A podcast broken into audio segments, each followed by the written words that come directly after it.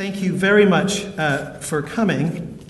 I'm uh, Andrew Robinson, the chairman. My job will be to get you through the next hour and a half.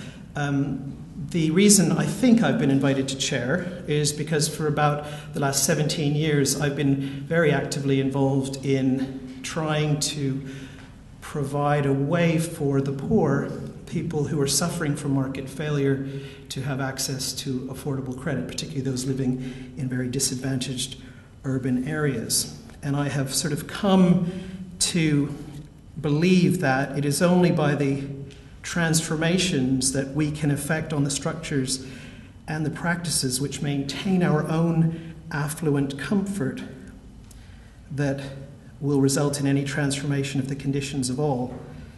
And uh, in a way that requires people, whether they're in the public sector, the private sector, the voluntary and community sector, within the faith sector, to be able to see or imagine what is not yet uh, but could be. And I think we have three speakers tonight who, in different ways, have seen that something's not right and should be uh, done about it.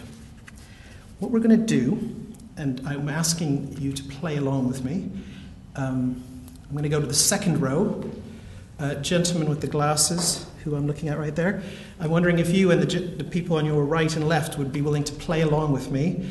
Um, we are going to give each speaker 15 minutes of time. Now, when I spoke here, there were four panelists. They were each given 12 minutes, and they each took 20, including me. I'm going to give power to the people, you all. And so I'm going to do this give you a block, give you a yellow card, you a red card. And what's going to happen here is when each speaker gets up, the gentleman with the clock, your name is? Michael. Is going to start counting 15 minutes. When you get to 14, you nudge the guy with the yellow card. Your name is? Tom. Tom. And Tom's job, his only job, once nudged, is to put the yellow card up. That is a signal to us all that there's one minute to go. So that's a 14 minutes of speaking time. And it will advise the speaker that they have one minute to go. Your name?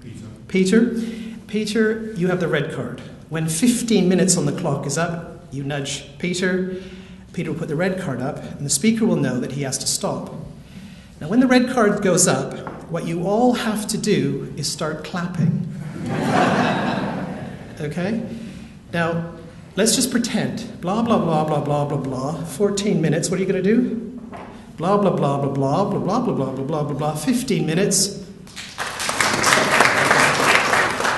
Now, it's very un English and not polite at all, but will allow you to be sure that you'll have a good discussion after. So, even if any of these guys are in mid sentence, the red card goes up. Don't wait for the end of the paragraph or the end of the sentence, just up goes the card at 15 minutes.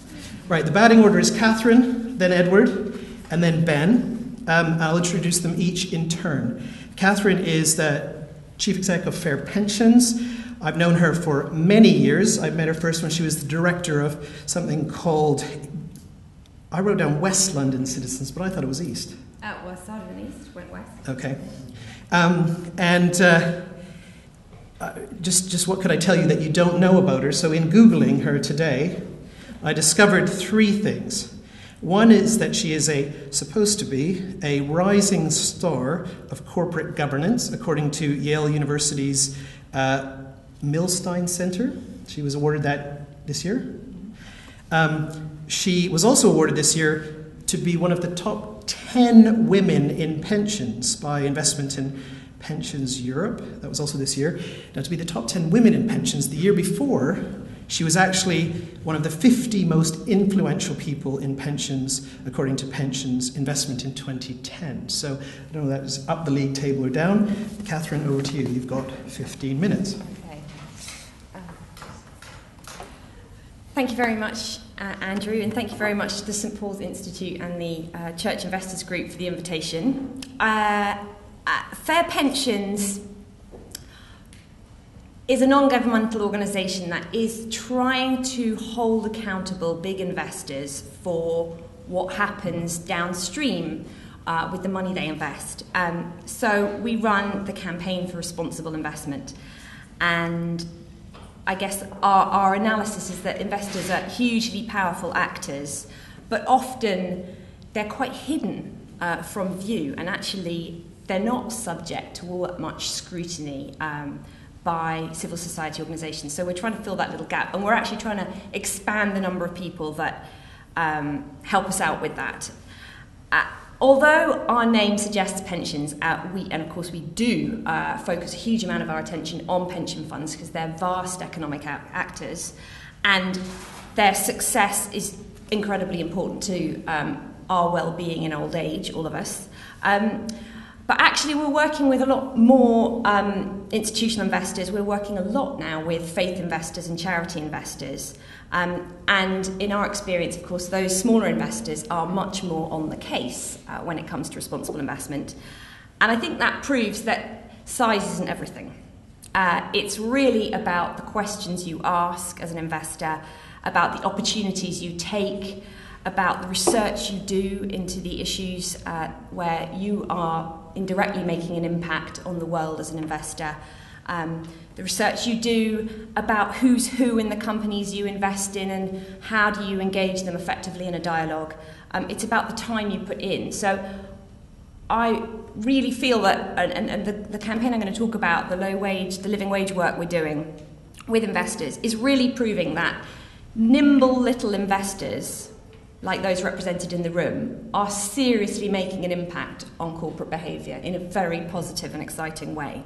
So, size isn't everything, but we mustn't give up on those big, huge, giant pension funds and the vast asset management firms and the, and the uh, insurance companies.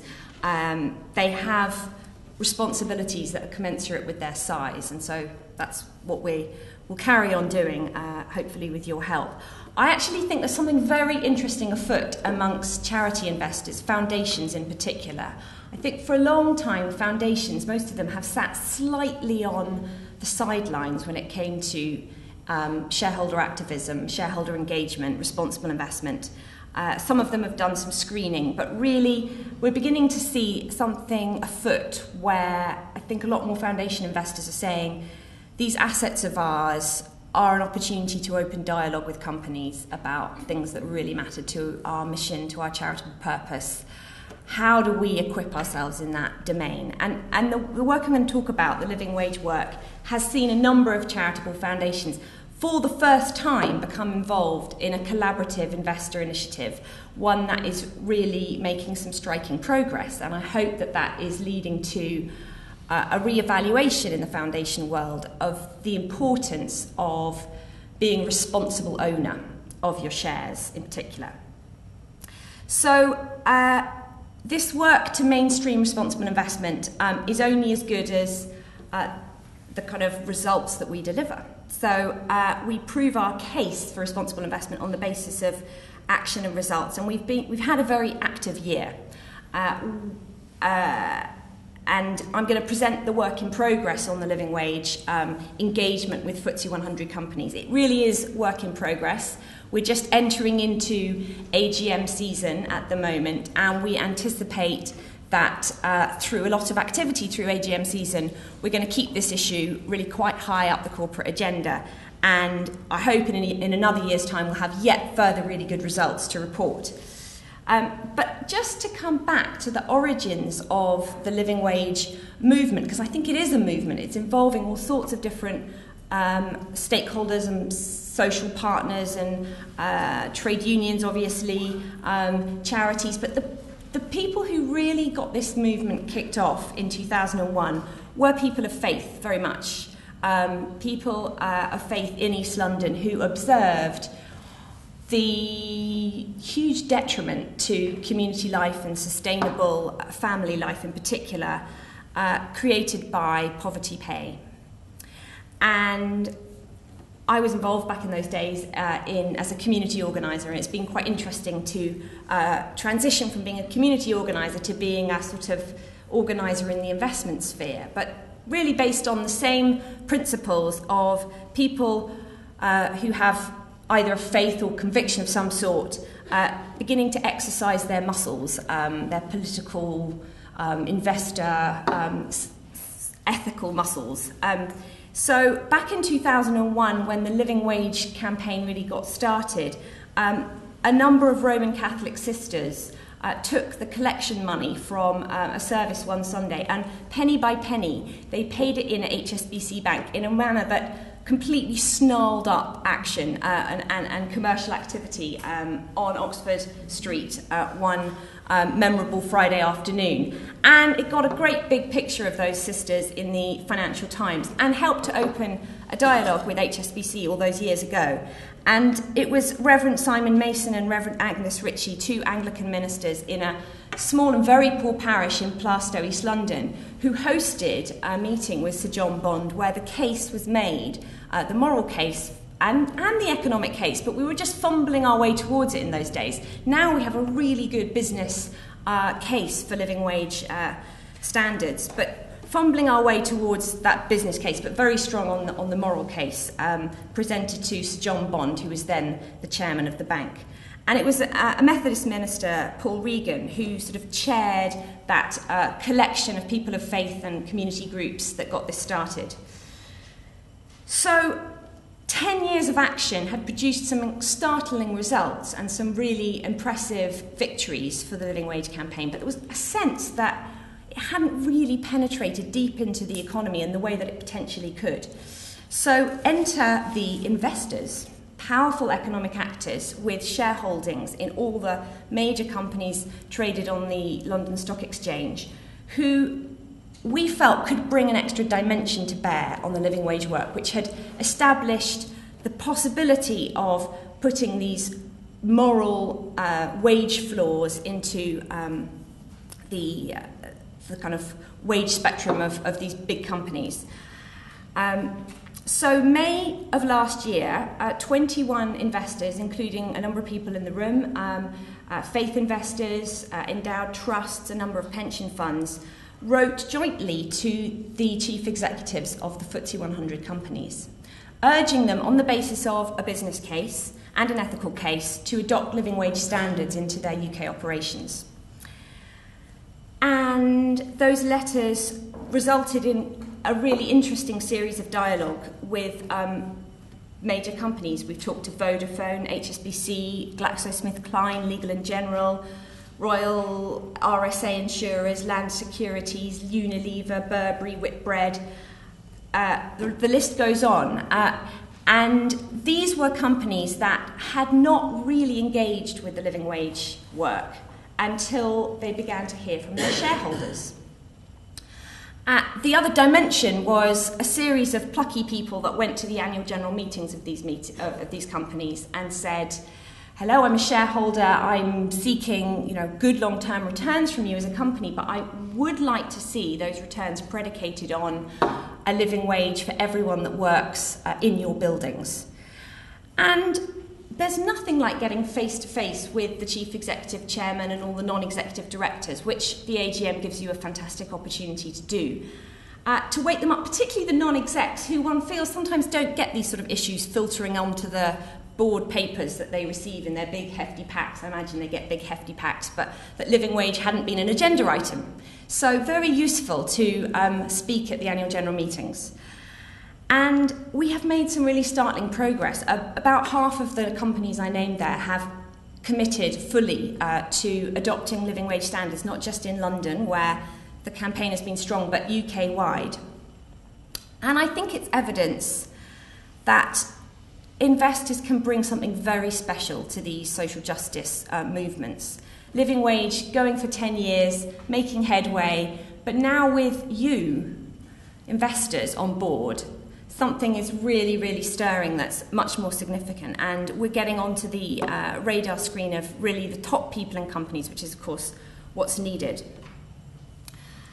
So, just a word about a couple of other things that are going on at Fair Pensions. We are beginning some work with Christian Aid to uh, raise awareness and, and ask companies questions about the transparency of their tax arrangements and uh, that's um, we had our first question at BP. Um, BP's AGM was last week, and uh, there was a question on that. And actually, the company enormously receptive.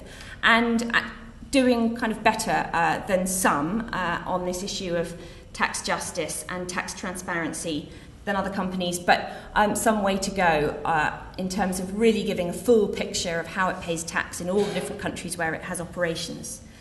Uh, we're also doing work on um, executive pay, and I brought with me, Andrew was kind enough to mention, um, a investor briefing for charity trustees, um, charity and, and, and faith trustees, I guess, um, on executive remuneration. Hopefully, really quite a handy little guide to helping you um, put some questions to your fund managers about how your votes are being cast this year uh, on executive pay.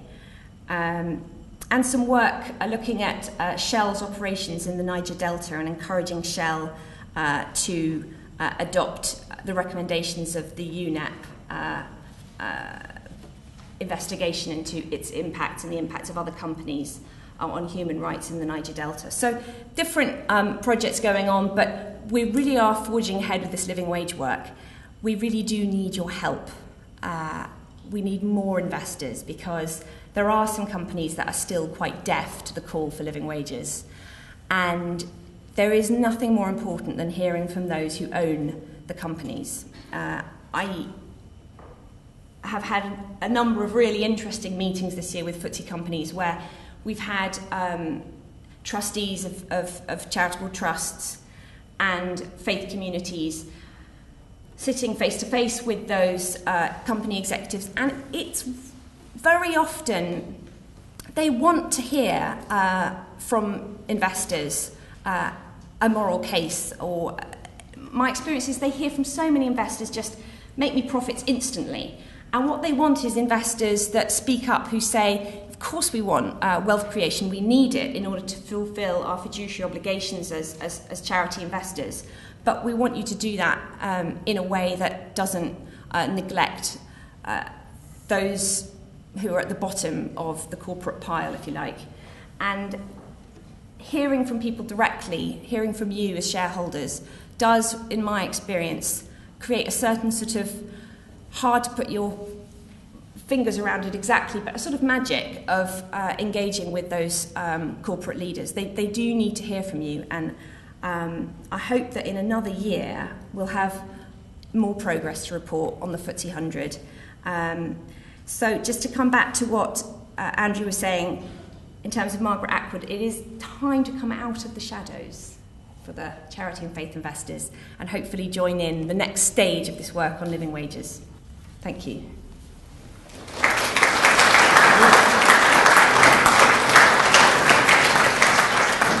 Very impressive and disciplined, no yellow or red cards. So we'll start the clock at, at zero again. Um, one of the, uh, Catherine reminds me um, of, uh, of a poem that uh, was written by a Catholic sister. Um, uh, a lot of the organizations that Ben will talk about at the end uh, uh, in America were started by nuns who withdrew their money from uh, conventional, traditional uh, investment vehicles where they discovered to their horror that some of the things that were being invested in weren't kind of where they thought they should be. And one of the uh, sisters that uh, I met early on in my career, about 15 years ago, uh, was very involved in a microfinance fund in Ireland called the Credo Fund. And on their brochure, they uh, have a poem, which is a segue into Edward. Uh, I will read it to you. It's called A Thought. Often I wonder how it would be if God had money. Would he bury it under the apple tree in the garden or, or put it in the bank to let it work for him and just sit back because his future and safety was assured? This was 15 years ago.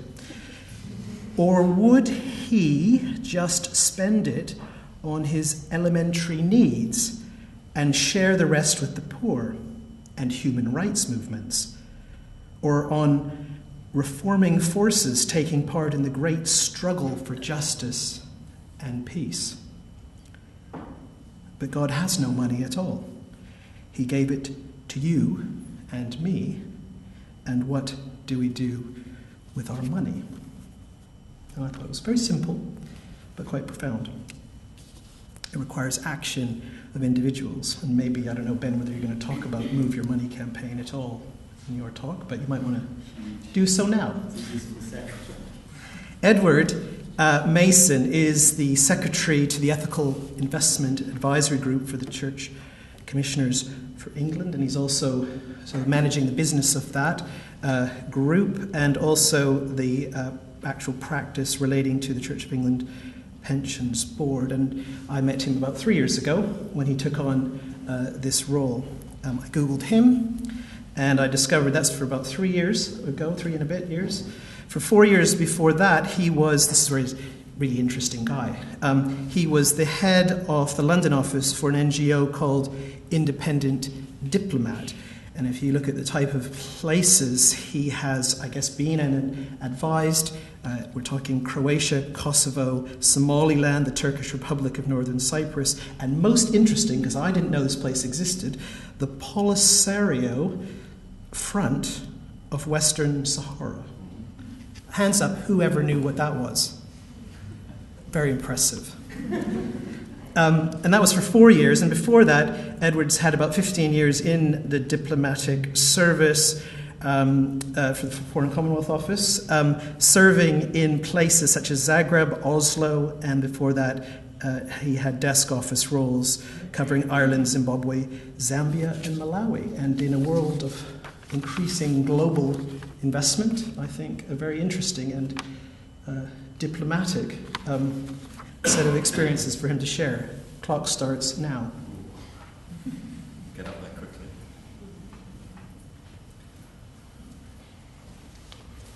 Th- thank you very much, uh, Andrew, for that kind introduction. Um, so, I'm Edward Mason, the Secretary of the Church of England's Ethical Investment Advisory Group. What I'm going to do is just speak for uh, between 10 and 15 minutes, so I hope not to come too close to the yellow card. Uh, I'm going to introduce the Ethical Investment Advisory Group uh, and speak about how we approach another issue of financial marginalisation, uh, which is high cost lending, and explain the reasoning behind our policy in this area. But I'm really looking forward to the discussion and questions that we can have at the end. So, to introduce the Ethical Investment Advisory Group, it's an independent body which advises the Church of England's three national investing bodies. So, that's the Church Commissioners, the Church of England's endowment, uh, which also carries some of the historic pension liabilities of the Church of England. The second investing body is the Church of England Pensions Board, uh, and then we also have the CBF, Church of England funds, which are a suite of funds for individual parts of the church that are managed by CCLA Investment Management. So the Ethical Investment Advisory Group provides independent, impartial advice on ethical investment policy and practice to these three institutional investors uh, who are asset owners of the Church of England's institutional investment money. The Ethical Investment Advisory Group Secretariat, of which I'm the head, also supports the investing bodies with their ethical investment practice, and in particular, talking to the businesses in which we own shares, very much in the vein that Catherine was describing when she was talking. No doubt many of you will be familiar with, with one aspect of, of Church of England ethical investment, which is uh, the companies that, that we don't invest in, the areas of, of business in which we uh, seek not to, to put our money. Uh, and you'll be familiar with many of the investment areas that we avoid, areas like tobacco, pornography, armaments, uh, gambling, and alcohol. But you may be uh, less familiar uh, or, or may not realize that we have an ethical investment policy relating to high interest rate lending uh, as well. It's an area that not many ethical investors uh, and, and, certainly responsible investors uh, in the mainstream uh, have looked at. But we think it's, it's hugely important, and it's really great to have the opportunity to talk about it uh, here tonight. So, we've had a policy on high interest rate lending for some time now, uh, over 10 years. Back in uh, 2001 uh, when Bishop Peter Selby here, who's, who's in the audience, was, was on the Ethical Investment Advisory Group.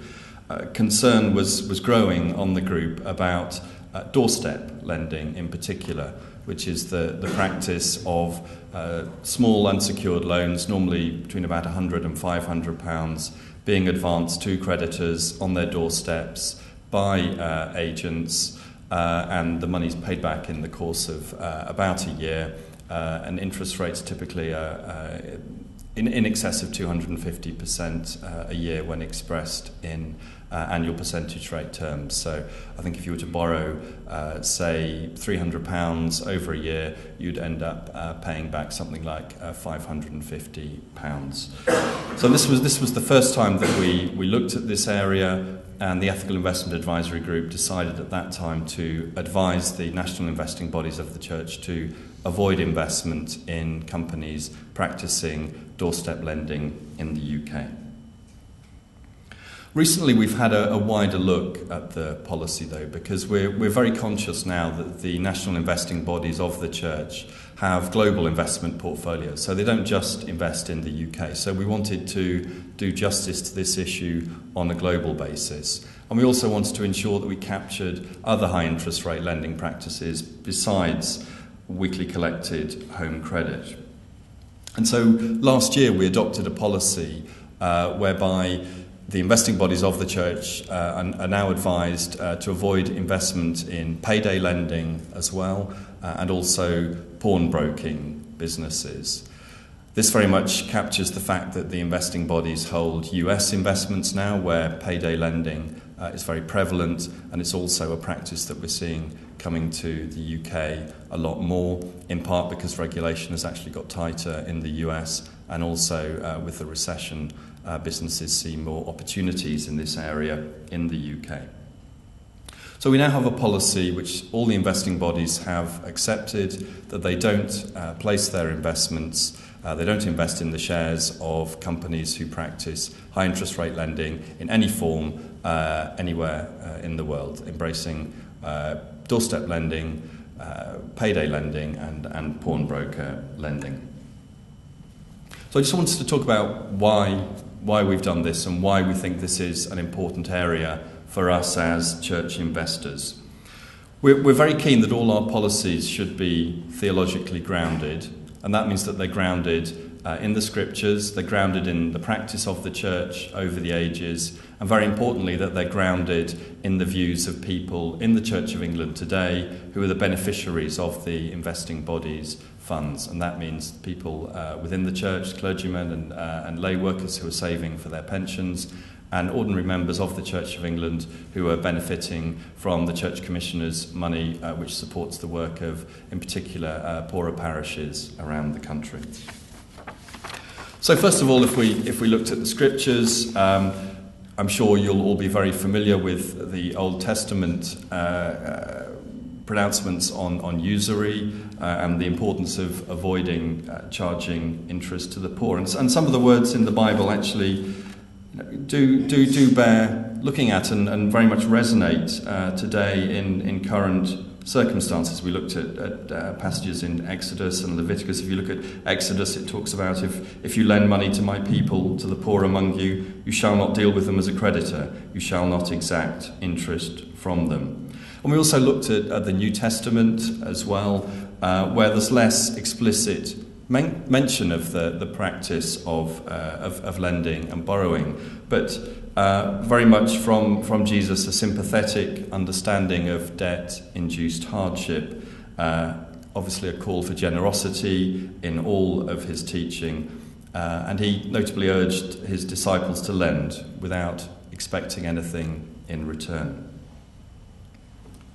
We then looked at the, the practice of the church down the ages, and this is a, an issue on which the church has taken a very, a very strong stance, right from uh, the, the earliest days of the church, condemning the lending of money at interest.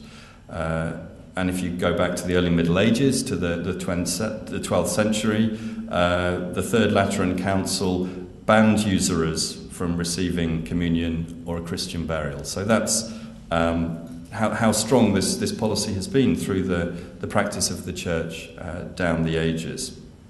And many Christian states in the Middle Ages maintained bans on lending money at interest.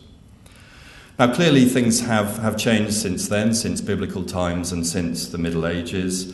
Uh, and there was a rethinking in the early modern period with theologians like John Calvin, who recognized that uh, the business environment was changing, uh, that times were, were different from biblical times, and that there could be a role for lending money, including at modest rates of interest. Uh, and he was thinking particularly in the area of business, uh, where you could have uh, transactions that made good business sense and benefited both parties. It wasn't an area of, of exploitation, but of, of mutual benefit. But Calvin remained very clear that lending uh, at interest to the poor was not appropriate. And I think we're in a, a similar position in the Church of England today uh, when, we, uh, when we look at the situation on lending money at interest. The Church obviously recognises that we live in, in, different, in a different economic system from biblical times, in which lending and borrowing can contribute to the common good when exercised responsibly. Lending money to businesses enables them to grow faster than if they were to rely on their own capital. Lending money to individuals enables them to buy houses, uh, fund their education, buy a car, or whatever, uh, without having to uh, save up for years and years. It enables them to, to have access to these products um, at the time when they need them in their lives. But the, lend, the, the, the welcome for lending is very much qualified. Uh, there's widespread concern in the church about the extent of credit in the economy and indebtedness. And we had a very interesting debate in General Synod uh, early in 2009 in the wake of the financial crisis. And the Ethical Investment Advisory Group was very conscious of the, the views that were expressed in that debate about debt getting out of hand. The particular concern is about credit provision to poorer members of society. It's been a consistent theme of church thinking uh, and a desire that this kind of lending needs to be conducted with the, the greatest sensitivity. And we looked at the kind of activities that people in the church are involved in through organisations like um, Church Action on Poverty or Christians Against Poverty, the latter organisation which is involved in, in debt counselling, for example. And people in the church uh, up and down the country have first hand experience of, of the harm that over indebtedness can cause. Uh, they see people who are, who are struggling uh, with, with multiple debts, with rolled over debts, who are using loans to pay for, for food uh, and bills. And this is not just anecdotal evidence, it's, it's evidence that's backed up through research as well. We looked at academic papers, uh, for example, a, a, recent one by the University of, of Bristol on um, modern pawnbroking. So many members of the Church of England are supportive of alternatives to commercial high interest rate lending, and particularly supportive of, of credit unions and community development financial institutions of the kind which we're, we're going to hear about next. So, based on, on, on a look at uh, the scriptures, the practice of the church down the ages, views in the contemporary Church of England, the Ethical Investment Advisory Group was clear that companies specialising in high interest rate lending were not appropriate uh, investments for the Church of England national investing bodies. And the particular concerns were around the rates of interest charged, the, the burden of interest on the, the borrower, and the risk of exploitation of people in uh, very uh, jeopardous uh, circumstances or with low financial literacy. I wanted to stress, though, that this wasn't necessarily uh, an easy or straightforward policy to come up with we were very conscious, and, and trustees of the investee bodies uh, were very conscious of the importance of access to finance for all members of the community, including the financially uh, marginalised. We were also conscious of the risk of uh, loan sharks. Um, so it, it's, it's certainly not a straightforward issue. And this is one of the reasons why, as with most of our policies, we do build in engagement with business as part of our approach. We want to have a positive impact. It's not just about uh, what we avoid, but also how we can have an impact uh, through our role as an investor. So, as part of our engagement activities with business, we do talk to mainstream banks, and one of the things that we talk to them about is the importance of access to finance for the financially marginalised. And we encourage them to support credit unions and community development finance institutions, in particular by making their finance available to them.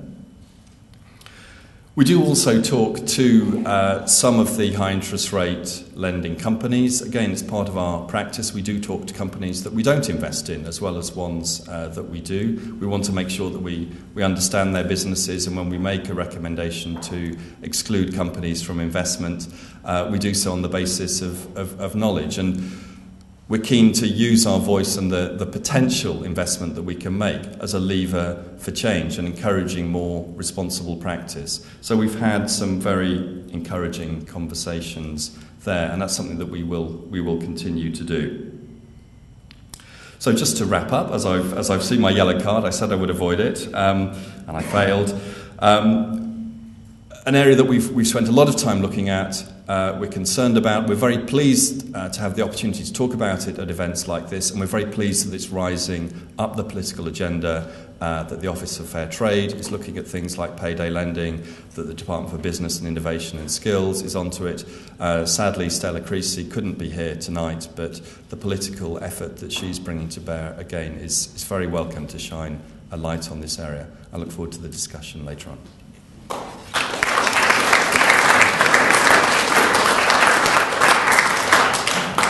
Great, thank you very much.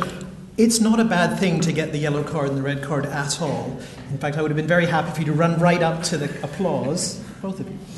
Um, uh, the third speaker tonight is uh, Ben Hughes, who's the chief executive, the new chief executive of the Community Development Finance Association.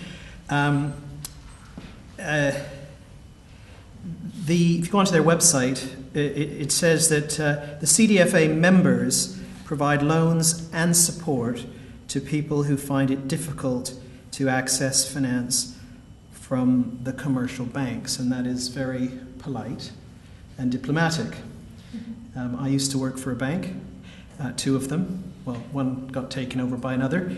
And um, the reality is, I would describe the situation as one where there is a serious market failure for those that are on what the Americans would call low and moderate incomes.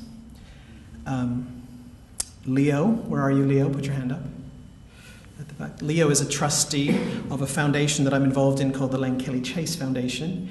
And um, we have invested in an organization providing credit to people in Wales that the banks won't lend to. And they've just provided us with an annual report, and it's one of Ben's members. Uh, and the annual report for this CDFI, Community Development Finance Institution, says that the average borrower is a woman. She's under 25. She has more than one or two children, and she's on benefit.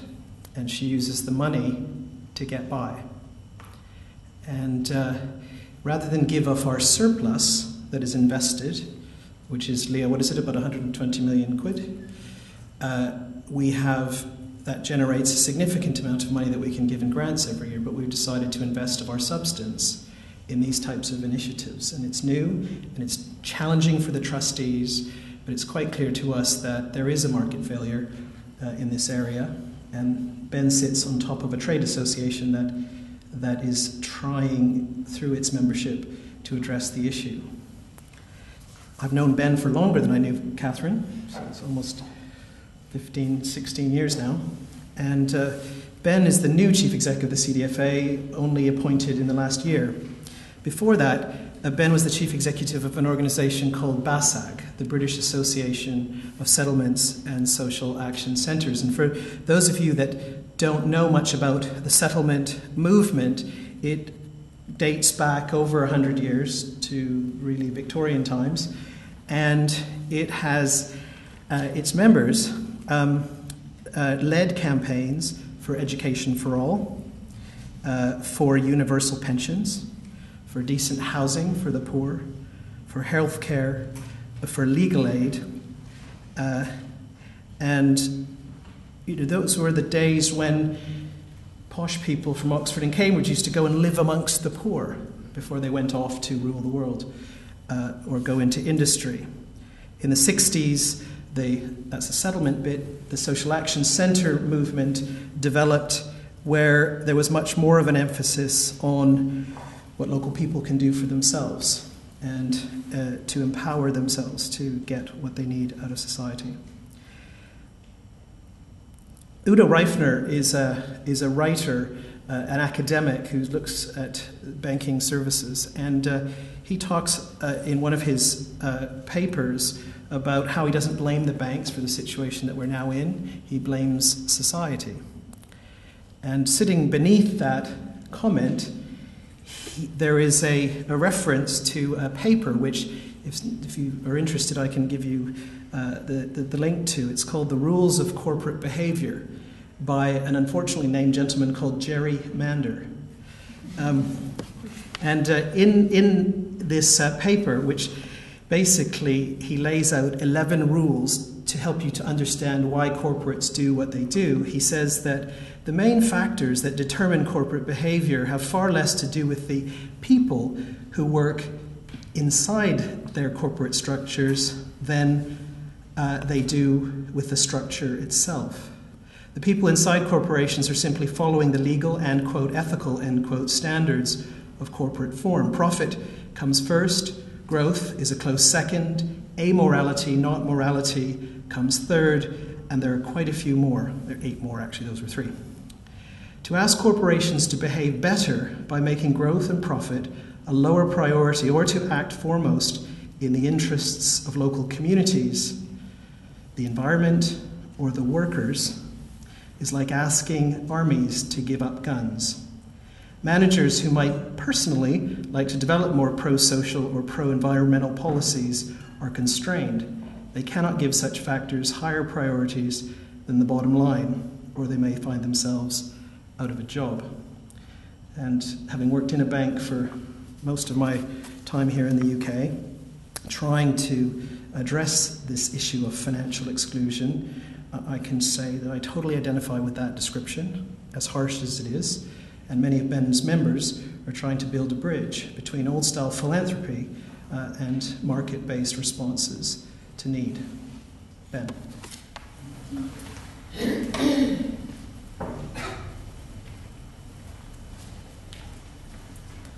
Say I think even more frightening than the yellow or red card will be the sound of the bells above us somehow chiming us out of time.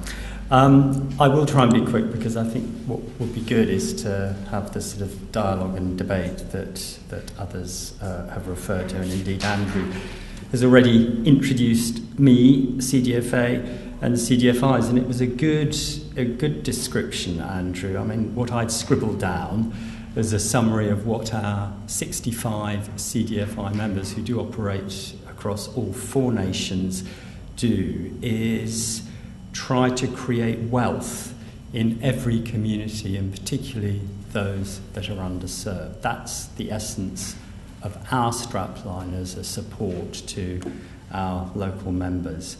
Um, but I thought rather than stand here and sort of talk for 10 minutes about uh, what they do, I might just start by telling a short story about the sort of experience that one of our members in particular uh, has gone through recently. Gina is a vibrant, able, and motivated 29 year old. She's also very entrepreneurial. Being a keen cook and magnetic people person, she'd often wondered about opening up a cafe but like a lot of others, she's had it tough. A single parent, Gina's been on benefits for the bulk of her turbulent adult life. Thrown out by her mum at 15 with no education to speak of, she's been in and out of hostels. She's been prone to substance misuse, and along with it, a lifestyle that's resulted in periods of imprisonment. A consequence of this was the removal by social services of her adored six year old daughter last year. Funding this lifestyle got her into debt, and she was forced to take out a £500 loan from a doorstep lender. at an equivalent rate of 782% APR, which, of course, realistically, she can never repay from her benefits.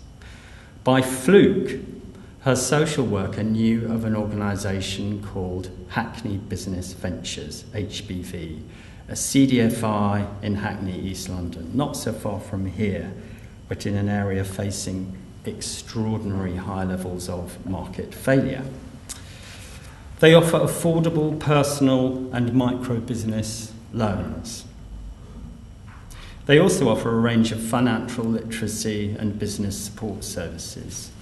Following a full financial review, Gina took out a personal loan of £600 at a rather more moderate 28% APR, with which she cleared, with the help of advocacy, the loan shark debt. This, combined with the ongoing support of HBV, gave her the confidence to look seriously at her long standing cafe idea. So, over the next nine months, HBV helped turn the dream into an investable business proposition, which is no mean feat in terms of that direction of travel around financial literacy, kind of very basic numeracy skills that our members spend much of the time supporting their customers with. Having found premises, she took out a small business loan of two and a half thousand, an enormous amount for someone like her, at 24% APR to cover essential equipment and refurbishment.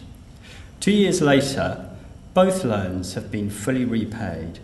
Gina's cafe is thriving She's created four jobs, all of which have gone to local unskilled and long term unemployed young people, and is making a healthy profit. Much of which, of course, is being ploughed back into, as I've said, what's one of the poorest communities in, in the UK, in fact. And she's currently negotiating a further loan to open up another cafe. So, a success, I'm sure all of us would agree. What they did is pretty similar to what our other 64 members do around the UK. In total, CDFIs offered this type of service to about 23,000 GINAs, lending about £200 million. So that's all fine then, isn't it? Well, no. It's, it certainly isn't. The sheer scale of the challenge the number of GINAs that are denied access to mainstream finance is massive. And I did, I'm just going to use a couple of slides to try and illustrate. If you look at the top line, this is the total market, the total market of people needing some kind of financial service. If you go down one, you look at those that actually applied for a loan. If you go down the next, 33%, 44%, and actually 38%, it tells you those that were unsuccessful. So if you go to the blue strip along the bottom, this tells you what, in our estimate, and this is not based on anecdote, this is actually based on quite a lot of research that we've done. This is the, the, these are the financially excluded, quote unquote. So if we accept that those are the financially excluded, to meet the needs of those that are excluded, to meet half that gap. The CDFI sector, CDFIs themselves, in terms of the SME markets, would have to be 123 times bigger, four times bigger for the social enterprise market, and 71 times bigger for the personal market. That's equivalent to 2 billion 800 million pounds of SME investment, 585 million for social enterprise and 590 for personal. Pretty staggering figures. Or to put it another way, it's the equivalent of about 1,750,000 GINAs. Now that's a lot of lives to change for the better.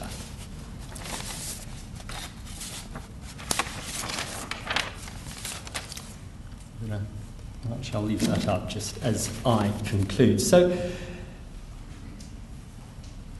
we have to grow the community finance sector. Whether we can realistically grow it to that scale within any of our lifetimes, um, we, we really don't know. But in our bid to grow it, we've developed this manifesto, which Andrew flagged up earlier on. There are some copies over there. And I guess what it seeks to do is outline a kind of route to growth, which really concentrates on two things. The first, of all, the first is capitalising, because we need more money to be able to meet those green targets at the bottom. And that isn't just about traditional forms of investment from banks, from trusts and foundations, and from government. Welcome and important those those are. I think importantly, it's about, and Andrew mentioned the Move Your Money campaign, it's about new forms of making use of funds that are ready in particularly our poorest communities. And there is money there. There may not be huge amounts, but there is money. So things like getting people to take small amounts from an established bank and invest it in a credit union, encouraging people to come together through what we call crowdfunding, things like market invoicing, community land trust. These are all new forms of trying to harness wealth that does exist within local communities. And CDFIs are absolutely central to realising that potential. The second is about growing the market. And part of the reason why that middle line is the size that it is, of course, is to do with capital. It's also to do with the fact that not enough people know of the existence of this as a viable alternative to mainstream the mainstream financial services sector.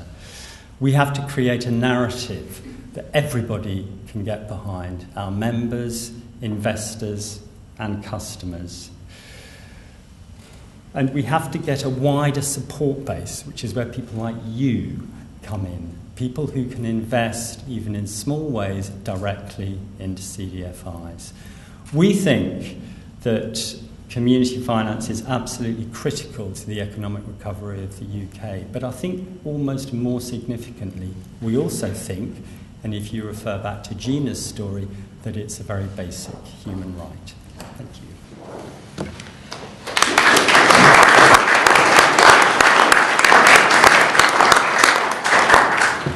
So um, I think that we should all commiserate with Bishop Peter for not having the opportunity to hold up the red card.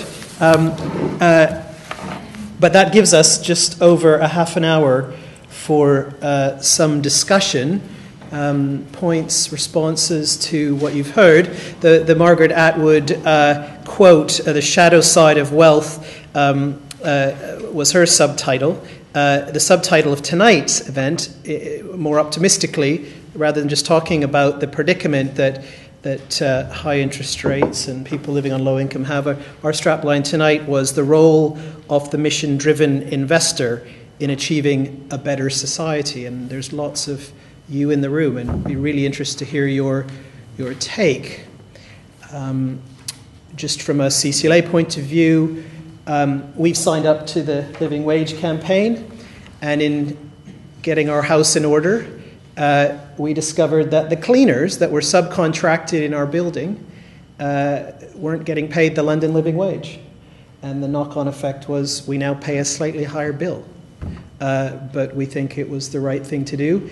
And uh, James Cora here, who's the secretary to the Church Investors Group, emailed me the other day because we're moving in a month's time, our offices, to sort of, in a rather prickly way, say, and when we move, are we still going to sign up to the London Living Wage? So our, our facilities people have to check that out. Um, so there are knock on effects if you do want to sign up to stuff, if you really want to make a difference. So if you've signed up to the London Living Wage, it'd be interesting to hear your stories about that kind of stuff. And. Um, over to you, really.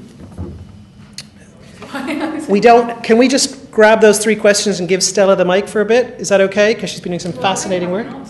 Sorry. Some of the questions, I, I do apologise. Microphone. Give Stella a round of applause. the MP for Walthamstow, North East London, God's own country, as I like to call it. Um, I call it God's own country because Walthamstow originally means the word welcome. And we welcome everybody in Walthamstow. So we have every single community represented in Walthamstow, which is why both the Olympics is a deeply frightening and deeply exciting experience for us all at once, because I'm sure there'll be a number of fights about whose team has done better. Um, I'm so sorry that I wasn't able to be here at the start this evening, but I wanted to try and come and, and take part because, um, for those of you who don't know, I have been campaigning within the British Parliament to secure for British consumers the same rights and the same protection that I believe consumers across the rest of the world have, particularly in relation to high cost credit.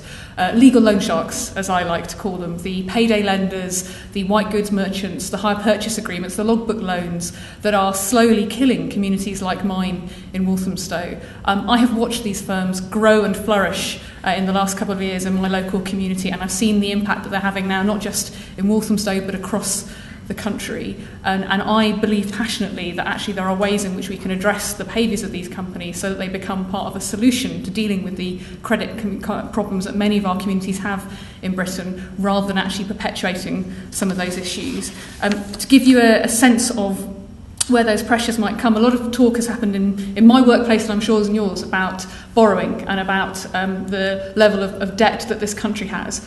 Actually, we're not talking very much about the level of debt that private households are taking on in this country. And it is estimated by 2015, so by the end of the parliament that I'm part of, that Britons will owe over £2 trillion worth of debt in terms of their private debt. Now, we've always been a country that's comfortable with having personal debt, much more so than many other countries. We've all been comfortable with the idea of borrowing to fund goods such as housing or cars or even an education. But increasingly, what we're seeing is a different type of debt. And whereas in my kind of community, people were able to manage the debts that they were getting into, over the course of the last two or three years, we've seen a perfect storm as rising cost of living, wage freezes, and unemployment have hit families so that they're simply finding there is just too much month at the end of their money now. We know that half of all households in this country do not earn enough in a month to cover their outgoings. That is why these companies, these legal loan sharks, are prospering in the UK, and they are prospering spectacularly. Um, we know that now the majority of payday loans are taken out in this country for basics. These are people borrowing to cover the cost of feeding their families or paying their transport links. It's worth remembering in London alone, if you're on the minimum wage, you're paying out a third of your income on transport costs alone. It's just a very, very expensive city to live in. Now, if it were just about demand, that would be one thing, but one of the things I'm very conscious as well is about supply. These companies are actively coming to the UK and targeting the UK because we do not have the same level of protection for our consumers that they enjoy in most other countries, particularly in forms of capping the rates that these companies can charge. You will have seen the adverts on the tube, you might have seen them on the buses as you go past. You might have thought you've misread where the decimal point is. It is completely legal in this country to charge 1700%, 4,500%, or 16,000%, as one company does for a payday loan. But the nature of this market is it's not fair for consumers. See, what these companies want to tell you, and, and Wonga are a particular favourite of mine, they want to tell you this is a new form of lending. This is what the Facebook generation want to borrow by. They think that people have a choice at the end of the month, that when they borrow from Wonga, they will actively be dis- discouraged from rolling over their loans because they'll be able to pay the money back because of the fees that will you incur if you roll the loans over. This presumes that all those people who are finding that they can't make ends meet around the 20th of the month will somehow be able to make ends meet around the 29th or the 30th of the month. These loans are being rolled over, and many of you will remember those horrible, sweaty afternoons in double maths talking about compound interest. That is the trap that people are getting into. We know that a third of payday loans in this country are now taken out to pay off other payday loans. I have constituents, in fact, I have people across the country now contacting me who have regularly eight or nine payday loans as they've been sucked into this vortex of trying to pay off one loan by taking out another loan and still finding that they just don't have the money to cover the costs that they have in the first place. These are the kinds of, trends that we're trying to stop with the campaign that we've been running. And that's particularly why I wanted to come here tonight, because we have an opportunity again through legislation next week in the Financial Services Bill to make some progress. Now, I might shock you by saying I'm not actually in favour of an interest rate cap. I know many people, particularly within faith communities, talk about usury laws and about just capping the rates of interest. I'm not in favour of an interest rate cap because the evidence that we have from other countries is that actually they're not very effective because these companies are easily able to get around them. They charge admin fees, they charge convenience fees, they offer, loan, they offer debtors multiple loans to try and get around them. I want to bring in a total cost cap. I want a cap beyond which the cost of a single loan will never roll beyond. And I believe because we've got a new Financial Conduct Authority being proposed in the UK that the legislation will come through next week. We've got an opportunity to give that Conduct Authority the powers to cap the costs of credit in this country and start the ball rolling to get British consumers the same kind of protection that they have in many other countries in terms of capping the charges these companies can make. I absolutely believe this is part of a wider discussion we have to have in the UK about how we use credit, about the nature of credit in our country. country. It is not unusual, to, it's not um, by accident that our credit card rates have also gone up substantially over the last six or seven months because companies are recognising that in this market, when you have that level of demand, there is money to be made. And the idea that, as this government keeps trying to tell me, the market will somehow recalibrate itself and that that recalibration will be in favour of the people that I represent, let alone the people across this country who are now struggling with those levels of debt, just simply doesn't strike up to me. If we were to bring in the same kind of caps that you have in other countries, I believe that the way in which people are borrowing could be managed, and it can be managed in a way that means that we don't have cheap credit in this country, we don't have expensive credit in this country, we have affordable forms of credit. Now, part of that is also about the credit union movement, and I noticed there was a gentleman who was talking about innovation within the sector. I am extremely heartened by the way in which the credit union movement in the UK has responded to some of these crises. I work very closely with my own credit union in Waltham Forest. One of the credit unions I've seen in the Midlands is starting to bring out its own form of payday lending to recognise that need for short term credit. Another has started to put together its own version of Bright House to try and offer people white goods at an affordable price. But the reality in the UK is only 2% of our population uses credit unions.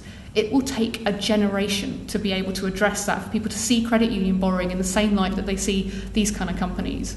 And when you have 16 of them in your high street, as I do in Walthamstow alone, indeed it's one of my favourite games now driving around London to trade off the number of betting shops versus the number of payday loan shops and see which is winning within our high streets. You can see the, the, the personal debt crisis that is coming to our country. I always say the most important thing to, to recognise is the challenge that we've got. So I just want to finish by giving you one of my most favourite quotes I always give people about this. Because what the government keeps trying to tell me is that this can be managed, that the market will resolve itself, that actually what people need is greater knowledge about these costs. There's a great quote from a film. It is, it's all psychological. You yell barracuda, everybody says, huh, what? You yell shark, you've got a panic on your hands. Well, as we leave our British communities to be the chum for the legal loan sharks, I think we need to start shouting shark. Because actually, when we know what will change this market, when we know what will protect our citizens, it is both financially irresponsible and morally reprehensible, as far as I'm concerned, to do nothing about it.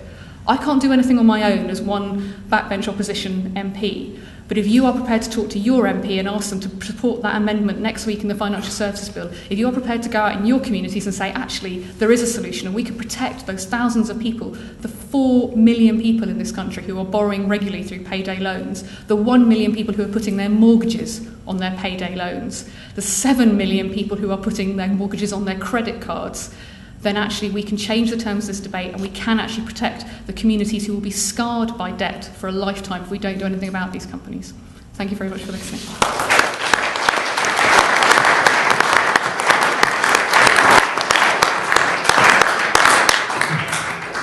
And I thought she was just a really friendly person who came late for our event. We still have 20 uh, minutes to chat. Um, this may ignite a few other issues. Um, Stella, just in case you missed some of the questions, we had one from uh, Edward uh, about crowdfunding, and is that beginning to happen in a way that is focused on people who have difficulties in this area, the types of people you've talked about. We had one from a microfinance fund, Five Talents, Tom, who was asking about technology and um, things that could be applied in this space. And we had a question about was it Bretton Woods and NGOs. NGOs. So feel free to jump in at any time, but I thought we could start with Ben. Very uh, crowdfunding. Um, yeah, I mean, it is. I think it is a new. And Stella, it was very interesting to hear references to credit unions, but I'd say CDFIs, community development finance institutions, too, offer uh, some of those uh, alternatives to mainstream finance that are so important, and that crowdfunding, yes, is, I think, an important element of rebalancing, because, of course, what it means is it takes the pressure away from the dominance of the half dozen or so key investors that are either banks or some of those organisations that Stella was just outlining.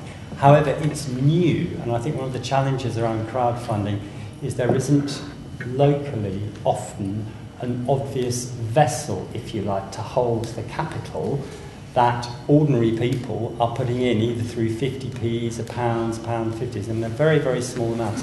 And that's the role that CDFIs increasingly, potentially, with credit unions, are uh, likely to inhabit. Catherine, do you want to have a go at any of those issues that were raised? Uh, not particularly, just to make the link between the two, really, which to, between the issues of um, low pay and, and, and the sort of debt that people fall into is that, of course, uh, there are lots of people that are earning above a living wage who find themselves um, stretched and reaching for payday loans, but it does disproportionately affect people who haven't got enough uh, to meet their basic needs. And the, and the point of the living wage is that it's calculated as to well, what does it really cost to meet those basic needs, and employers that require it or pay it. Um, are in this you know very significant way helping people to avoid this kind of debt disaster now once you get into debt and you've got to make lots of repayments a living wage isn't enough that's why these th- these issues are so important to kind of see um, together um, so just to make that link but but another little link which is I mean, it's fantastic. I think what the Church of England has done um, in disinvesting and making sure that it doesn't um, put its money into payday loans is pass that challenge over to other investors to look at this. And there are, of course, some major charitable uh, trusts and other big investors who are still um, financing and investing um, in this industry that Stella has so dramatically described. um, uh, so there are some really big challenges there, um, and I think ones that it's useful to air. Thank you. Edward. Yeah, I'd like to pick up on the point on innovation actually, and you know you alluded to it when you talked about market failure. I think there's there's a real lack of innovation in this area of providing uh, credit to people who are um, financially marginalised. And you know, we talked about Wonga as, as a company that has shown some kind of innovation in terms of how it markets itself and how it delivers itself. But in terms of kind of actually the cost of its service or, or competing on price, there hasn't been innovation. There isn't competition on price in this sector. It's, it's who spends the most on, uh, on, on advertising, and people compete in terms of you know on convenience and speed and things like that. So there needs to be innovation in terms of bringing the cost down uh, of these products. Um, and you know, we, we are able to talk to one of the um, doorstep lending companies about areas like this, about how they might encourage saving as well as borrowing. Uh, you know, all, all, I mean, all kinds of financial institutions, including ones that, that deal in high cost credit, are finding problems of, of access to credit themselves. And that's an opportunity for innovation that they can actually you know, take in savings from customers as, as well as, uh, as, well as uh, offering loans. So there's definitely scope for innovation. There's scope for using direct debit payments more. I mean, I think it's, it's, it's crazy that doorstep lending companies are relying on cash collection. Not all of their customers uh, have access to bank accounts, but some of them do. Some of them could visit um, uh, an office to make their payments rather than the cost of an agent coming around to see them. So I think there's definitely scope for innovation, and we really need to encourage that. And you know, as Stella was saying, to, to try and get some of these players to be part of the solution as well as part of the problem. I just there's a couple of points I'd follow up on. I absolutely do not take the argument there is competition in this market. If you were to go and try and get a personal loan from a mainstream bank, the rates that you would be charged would be broadly equivalent. Those rates I quoted, about 1,700%, 4,500%, 16,000%, are all for the same types of product. These companies are setting their rates because it is about market share.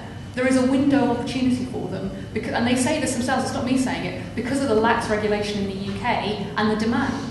There's a wonderfully titled man called Peter Crooks, who is the chief executive of Provident, and he said because of the budgets, they would see a growth in their target market. In order to reach that target, they've got to get market share, particularly because the, the costs of initially setting up a customer are so high for them. But once they've got you, because you have nobody else that you can borrow from, you're a cash cow for them, and that's where this comes from. Mm. That's why, frankly, I was horrified when I saw that the Wellcome Trust had given Wonga £73 million to expand their operations, and I wrote to them to ask them what on earth they were doing. It's why, frankly, I've been horrified that the Mayor of London took money from Wonga to advertise at New Year's Eve and has now allowed them to spend £13 million on the buses that you see with alarming regularity with the Wonga adverts on them. But frankly, these companies could be part of a solution. In other parts of the world where you have payday lending but it's capped, then it helps families manage their finances. And that is what I find so doubly frustrating about this. I'm not trying to put any of these companies out of business. I want a fairer deal for British consumers because when families are struggling, when I see people coming into my surgeries who are about to lose their homes or cannot feed their children, so we are organising food banks in my local community, the idea that what we should be saying to them, as frankly some government MPs have said to me, we'll just spend less, it, just doesn't stack up with their real lives, with the struggles that they're having. We have to help these families because that's how our economy will grow again and they'll get back into work. But if we help them into a debt they will never recover from, actually our economy will suffer in the long term too. And it's it's not just, as I say, the moral arguments here, it's the good financial arguments that it's so frustrating when you see what works in other parts of the, country, of the world and you don't see that operating here in the UK. Um, I think what we'll do, given, I mean, how are you guys feeling? Do you want to end at quarter two? Do you want to let it run an extra five minutes? What's the mood of the room? Hands up if you want to just have another round of questions or you just want to end with a little sweet response to this. So, who wants to stay till about five to eight? And who's happy to break and network and chat earlier than that and stick to the quarter two? When do we get cut? When do we get kicked out? Yeah, yeah, yeah, yeah, yeah. Okay, it's about it's about 50-50. So Catherine's suggesting we stick to time. So that's what we so that's what we shall do, and we will start with Catherine. Work down the table, and Catherine, if you finish picking and choosing from the pick Okay. and mix here, Okay. any final comments as well? Not because this isn't fascinating, but I just, I'm a great believer in sticking to time. Good. Um, so I'm going to just pick on the one question that was directed at me um, specifically, which is uh, what are the barriers to shareholder um, engagement and activism? There's lots of them. So, I mean, part of our mission at FairPensions is to em- empower individuals who hand over their pension savings in trust to often rather faceless bodies who supposedly look after it on their behalf. Um, we want people to have a lot more information available about what happens with their money. We just um, produced uh, some research this morning on the big insurance companies that provide pension products. And if you choose an ethical product with those companies, um, you actually can't see what holdings they have on your behalf, what companies they're holding in the fund on your behalf. You can maybe at best get the top 10. You don't even, you know, you've, you've chosen that product because of its supposedly ethical characteristics and you're in no position to judge what's in it or not. So information is one big one, but the whole world of finance is frankly quite intimidating for ordinary people. There's an awful lot of jargon and there's an awful lot of um, expertise and people being um, kind of, uh, you know, keeping people out just through kind of almost cultural practice. And another little way we're trying to break that down is actually do trainings for people on, for example, how to go to a company AGM and have the courage to stand up and ask a question. The practicalities of how do you make sure that you've got the one share that you need in order to be able to go along. So I think there are all sorts of ways that we can begin, small, small ways, to break down the barrier between people and their money. Because when people reconnect with what's really happening to their money, I do think we will have a much more responsible form of capitalism. We need the wealth generating power of capitalism, I believe. I'm sort of not advocating an alternative to that, but it needn't operate the way it does today. There's all sorts of barriers which I do think can be broken down, and um, you know, bit by bit, through the kind of campaigns we're running, like Living Wage, where we're getting some real success, measurable success, makes a real difference to what people um, are living and, uh, and earning on. Those successes help to kind of build confidence and a bit of a movement. So that's the plan, and um, love to work with you on it if you'd like to come with us on that. Catherine is shameless. Right, Edward. Uh, just a couple of things to pick up on. Uh, the question about the lack of publicity for ethical investment. Uh, I'd just point you in the direction of National Ethical Investment Week, which has been going a few years now, takes place every autumn in October. Uh, that's a way of kind of generating interest in ethical investment, uh, and you can kind of you know, spread, spread the word about that. Um, If you do it personally, then you find is that small little bits of money, you'd be surprised how how they spread. Do the personal thing like Yeah. you would do with your customers. If you do that, it's the same as prudential that got us investing. Yeah, I mean, we, you know, obviously, Church of England doesn't. We, we you know, we, we, we don't have customers, as it were, but we try and use our, our kind of public role to to raise awareness of um, of issues.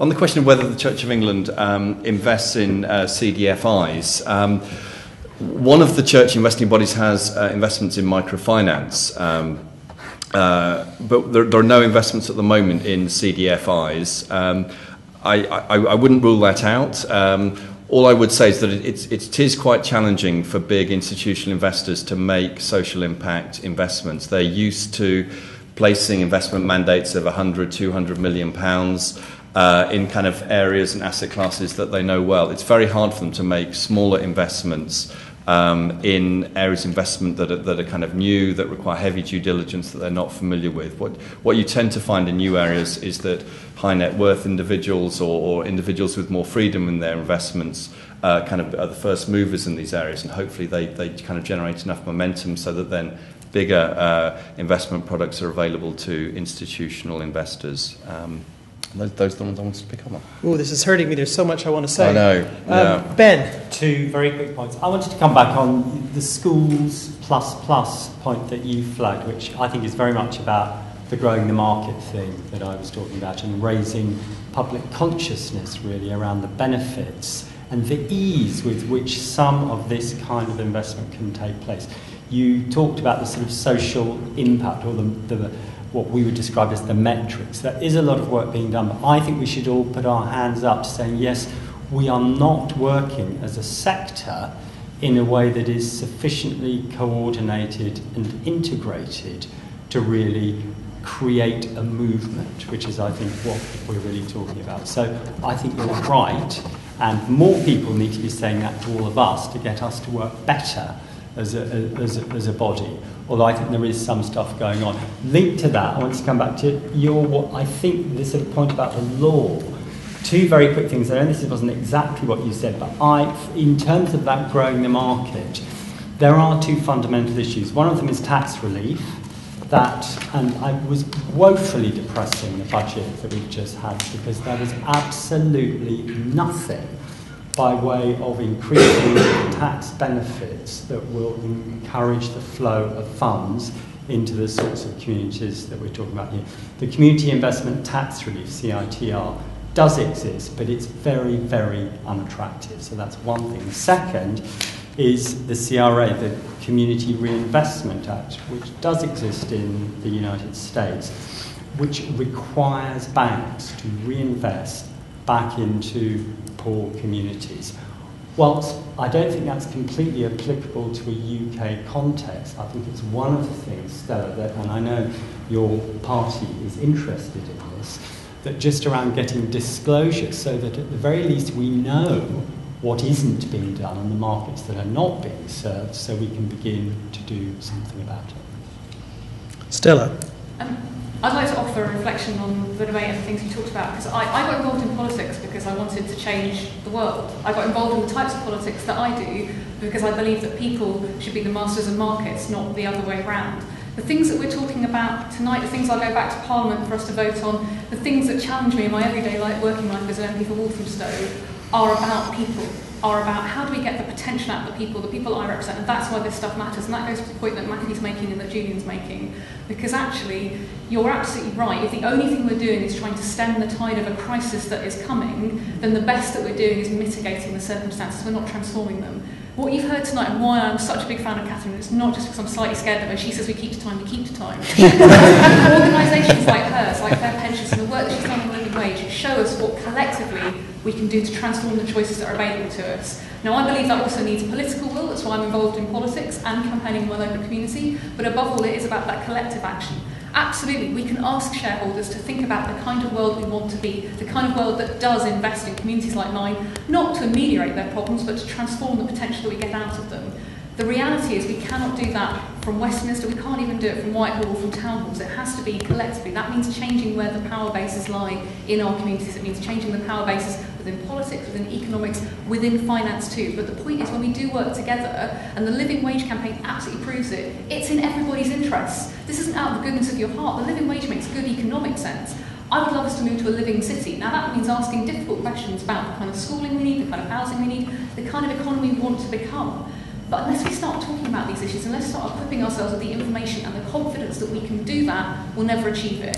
This stuff is hard to do, but when I started campaigning on this in 2010, the minister told me there wasn't a problem with legal loan sharking. Now I get called by companies saying, oh, look, we're worried about investing in Wonga because we've heard they've got a bad reputation. So I know we're making headway on this. But the point is, if we work together, not only can we give shareholders the confidence that when they do the good things around the living wage, around the fantastic campaign you're running around trafficking as well, I have to say, that they will get support and support. The point is, we can also do things ourselves. Because actually, the idea that 650 of us in Westminster are going to solve all this just doesn't cut the mustard. It's not my experience of how change happens. It happens because people in rooms like this go out and say, actually, we want to be different. And it's just your point about the Occupy movement. I have I, I can understand the, cry of pain that Occupy felt like to me, but one of the reasons I do politics as well as social campaigning is because the community that I represent needs answers. It doesn't just need anger. It needs people willing to work for those difficult, complicated solutions. It needs people like Catherine and then fighting, and Ben as well on the community finances, coming up with the models, coming up with the alternatives, just saying, well, let the market figure it all out people can figure this stuff out if we work together to do it. If you want to help me for next week, please email me. All I need you to do is contact your MP and tell them to support the amendment to the Financial Services Bill to give the Financial Conduct Authority the power to cap the charge of credit and start the ball rolling in the same way the Living Wage campaign started the ball rolling within, within the city and now it's spread worldwide. Thank you. So there we have it. Um, before we give everyone a, a, word of thanks, I just want to rattle off a couple of thoughts that just pop into my head. One is the FCA, the Financial Conduct Authority. Um, not many people know that the Bank of England used to have responsibility for the efficient and effectiveness of the UK domestic financial services market for all consumers, and they ditched that. And the Treasury took the responsibility of that the FSCA needs to have that responsibility, one. Two, without disclosure of where banks are gathering their deposits from and where they're lending or not lending, we won't make any headway because it'll just be a ding dong with the BBA. Uh, th- there are significant issues that without disclosure and transparency we won't get anywhere. Thirdly, for those that are interested in growing CDFIs and credit unions' local responses to local need. The new localism bill brought in some legislation which allows non member deposits in credit union, which will be fully deposit protected by the normal insurance scheme up to £85,000. So foundations, trusts, the Church of England, I say, you know, would actually be able to put money into these initiatives just to give them a bit more welly and capital to do the work that they do and have it covered. So that's very cool. I think that for those of you that are more spiritually bent in the audience, I think that Edward talked about a whole bunch of Old and New Testament references. I think what we need to connect to this debate also is the Levitical tradition of gleaning. Go and read about it. The, the, the, the, the Hebrew people were told, those that were successful entrepreneurs and business people, not to go right into the corners of their fields and be so ruthlessly efficient that there wasn't something left for those who, in their community, couldn't make money for themselves. And we have banks in this country and large corporates who are becoming, even with their CSR budgets, so focused on commercial advantage that they've lost sight of that particular area. So that's just another idea I'd, I'd throw out there if we had more time to discuss. And I think the final, you know, in terms of quotable quotes, Edward, I thought, had the best one tonight. The Church of England doesn't have customers, as it were. I thought that, I thought, I thought that was very good. Um, uh, but I'd just like to finish with, um, with, and I think we've seen it a bit in, in all of the panelists tonight, um, uh, and it's uh, using very old fashioned words from John Keats, who who said, No one can usurp the heights, a bit old fashioned, so no one can achieve anything. And I think in this particular area, for those of you who know the rest of the quote, here we go, but only those who, to whom the miseries of the world are misery and will not let them rest. And I think you've got some panelists here that I've known for a very long time who cannot rest until justice is done. And I think well done to St. Paul's Institute for uh, allowing us to air some of these issues. And Robert's pleased with the name check there. And to the Church Investors Group. And I see that the previous chairman uh, and the current chairman are in the room. And thank you for, again, uh, coming up with this thing. Uh, uh, because I think, as the lady said, um, uh, a lot more communication about what can be done uh, by mission related investors needs to happen. Thank you very much for coming.